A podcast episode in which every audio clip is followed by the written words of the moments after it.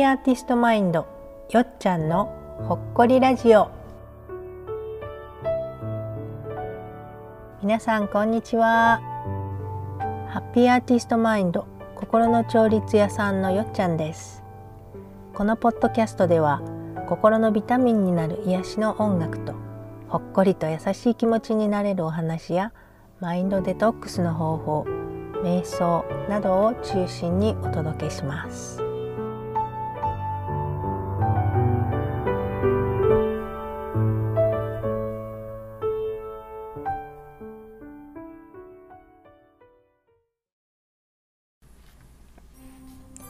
皆さんこんにちは。心の調律屋さんのよっちゃんこと久保田義恵です、えー、今年も残すところあと10日となってしまいましたけれども皆様いかがお過ごしでしょうか、えー、このポッドキャスト毎週更新するって言ってたんですけれども、えー、なんと1ヶ月ぶりの更新となってしまいました、えもしも楽しみにしてくださっている方がいらっしゃいましたら大変申し訳ありませんでした。えー、この1ヶ月間私が、え、何をしていたかっていうと、え、パーソンセンタードエクスプレッシブアーツのコース4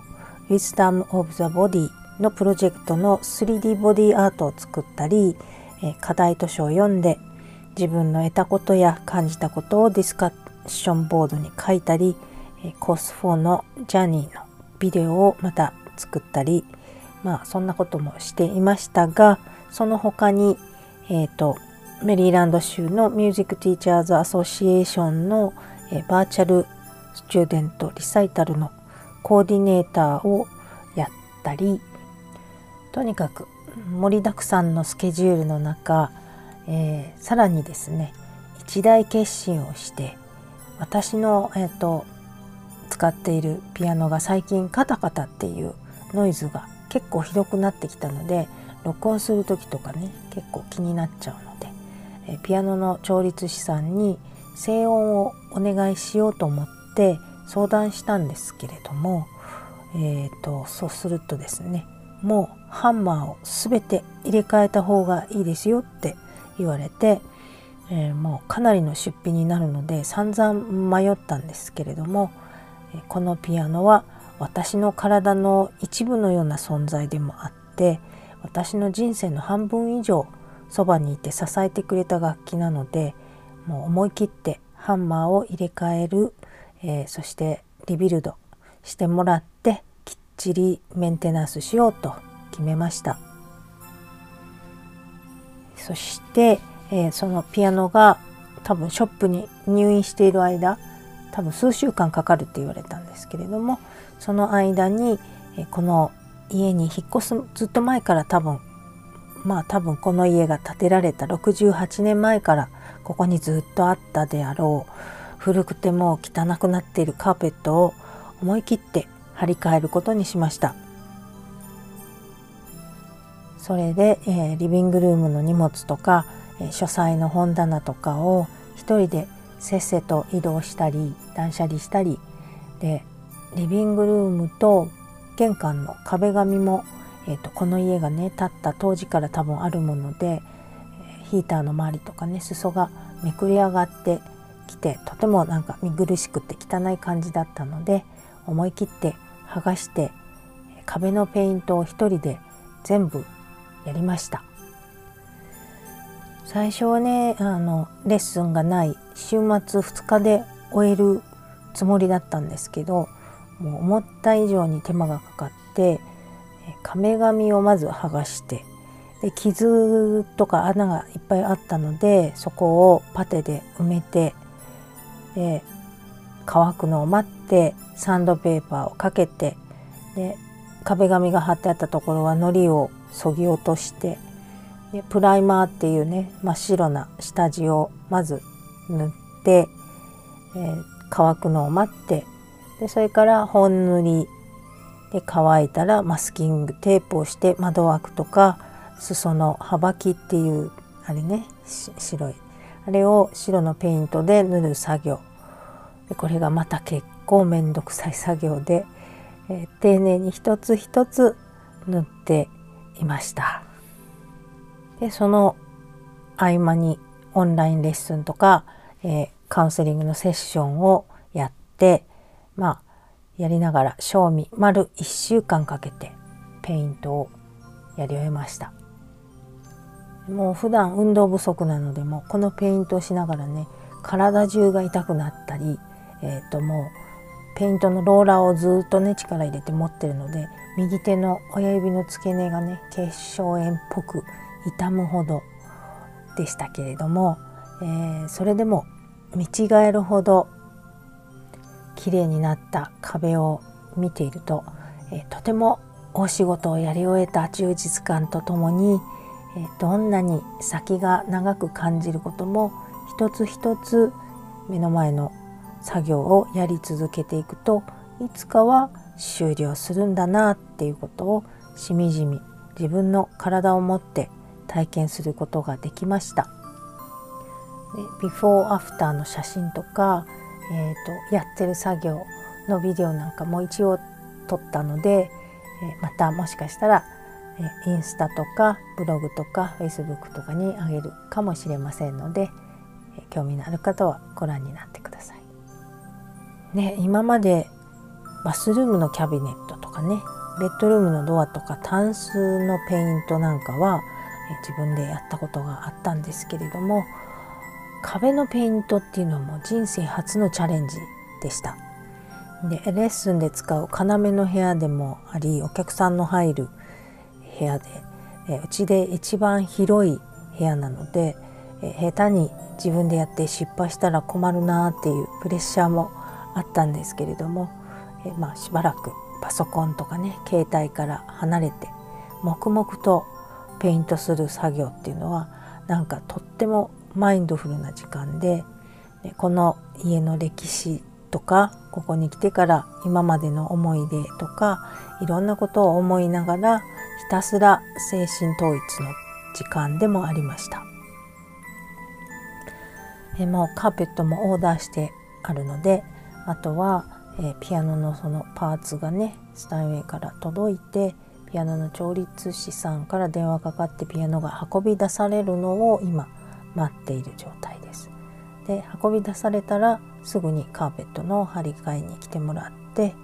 で本棚とか家具とかをまた一つ一つ戻していく作業が残っています。ね、断捨離をしてときめくものだけに囲まれる日々を思いながら過ごしています。で今度新しく塗った壁の色は薄いグリーン抹茶アイスクリームのような色です。で玄関はちょうど西のコーナーにあるので、え金運が上がるように黄色、えーと、マンゴーアイスクリームみたいな色に塗りましたさっきも言いましたけれどもこの家は、えー、築68年のめっちゃガタボロな家なんですけれども、えー、少しずつ手を入れて、えー、トイレのキャビネットだとかまあ、今回は壁ですけどあとは玄関の階段のねレンガがグラグラになってたのを自分でセメントで、え積み直したりとかそういうことをしてきました。多分ねお金をかけてえプロの業者さんにやってもらったらきっと何千ドル何万ドルかかるんだと思うんですけどリノベーション、うん、そこら辺をちょっと節約をして、えー、自分の体を張って手を入れました。まあその分自分ではできないピアノのリビルドはプロのテクニシャンの方にきっちりやってもらおうと思ってピアノの方にインベストすることにしました。でピアノのリビルドは予想外の大出費になるので経済的な不安もあったんですけれども自分がもうやるって覚悟を決めてで断捨離もし始めた途端に偶然なのか必然なのかなんだか宇宙からのさりげないサポートが入ったような感じで、え急にスタインウェイからの紹介で一人新しい生徒さんが増えたりとか、え今教えてる生徒さんのお母様レッスンを受けたいって言われたりとか、え今いる生徒さんつながりの方がもしかしたら1月から入られるかもしれないっていうお話があったりとかなんかよくわからないですがありがたいな守られてるなっていう感謝の気持ちでいっぱいになる出来事が続きました。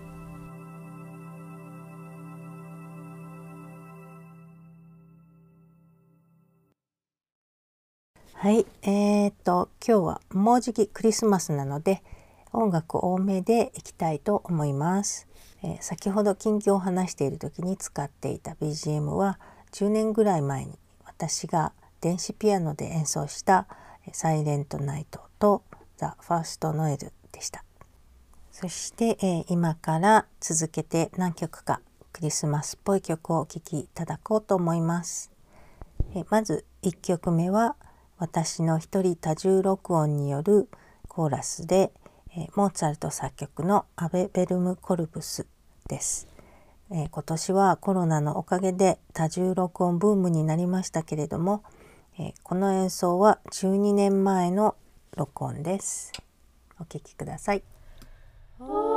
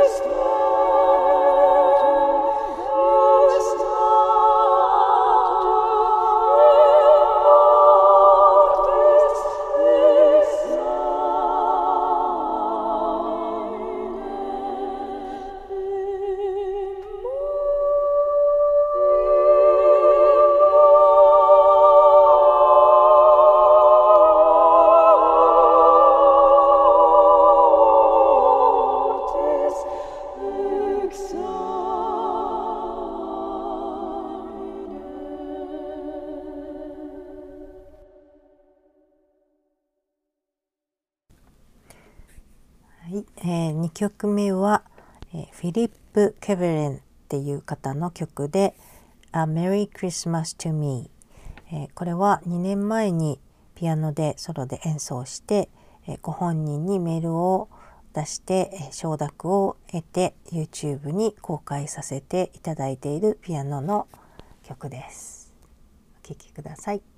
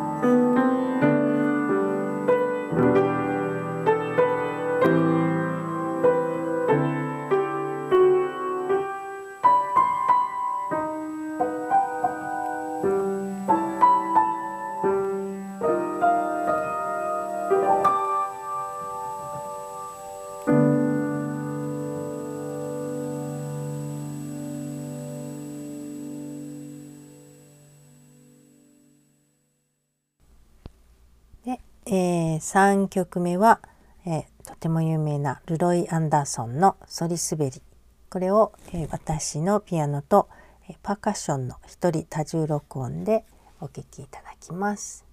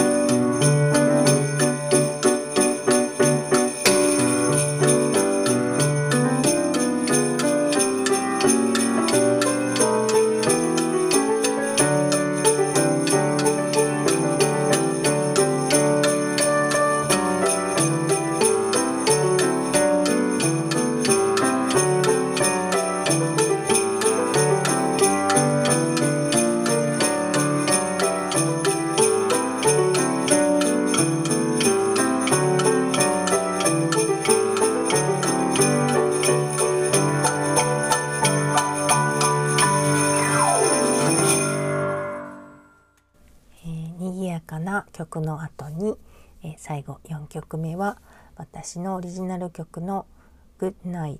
おやすみ」という曲を電子ピアノで弾いたバージョンをお聴きいただきます。眠れない夜を過ごしているあなたへお休みの前のあったかいビッグハグを。一りぼっちの夜も眠れない夜もぐっすりおやすみ。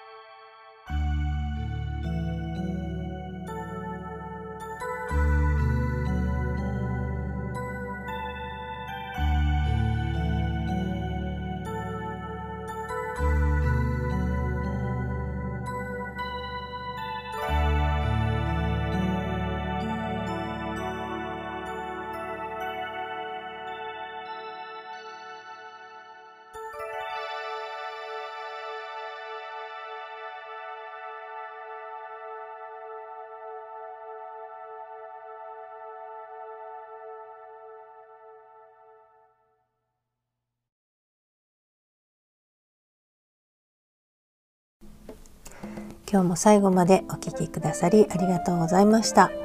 年が明ける前にもう一回もし、えー、ポッドキャストが更新できたらいいなと思っていますがもしできなかったらごめんなさい、えー、2020年は激動の1年でしたけれどもこれから新しい時代に向けて、えー、12月末にマインドデトックスをしてすっきり新年を迎えるワークショップご希望者があればぜひやりたいと思っています。では I wish you a Merry Christmas and Happy Holidays それでは次回のポッドキャストまで皆様ごきげんよう。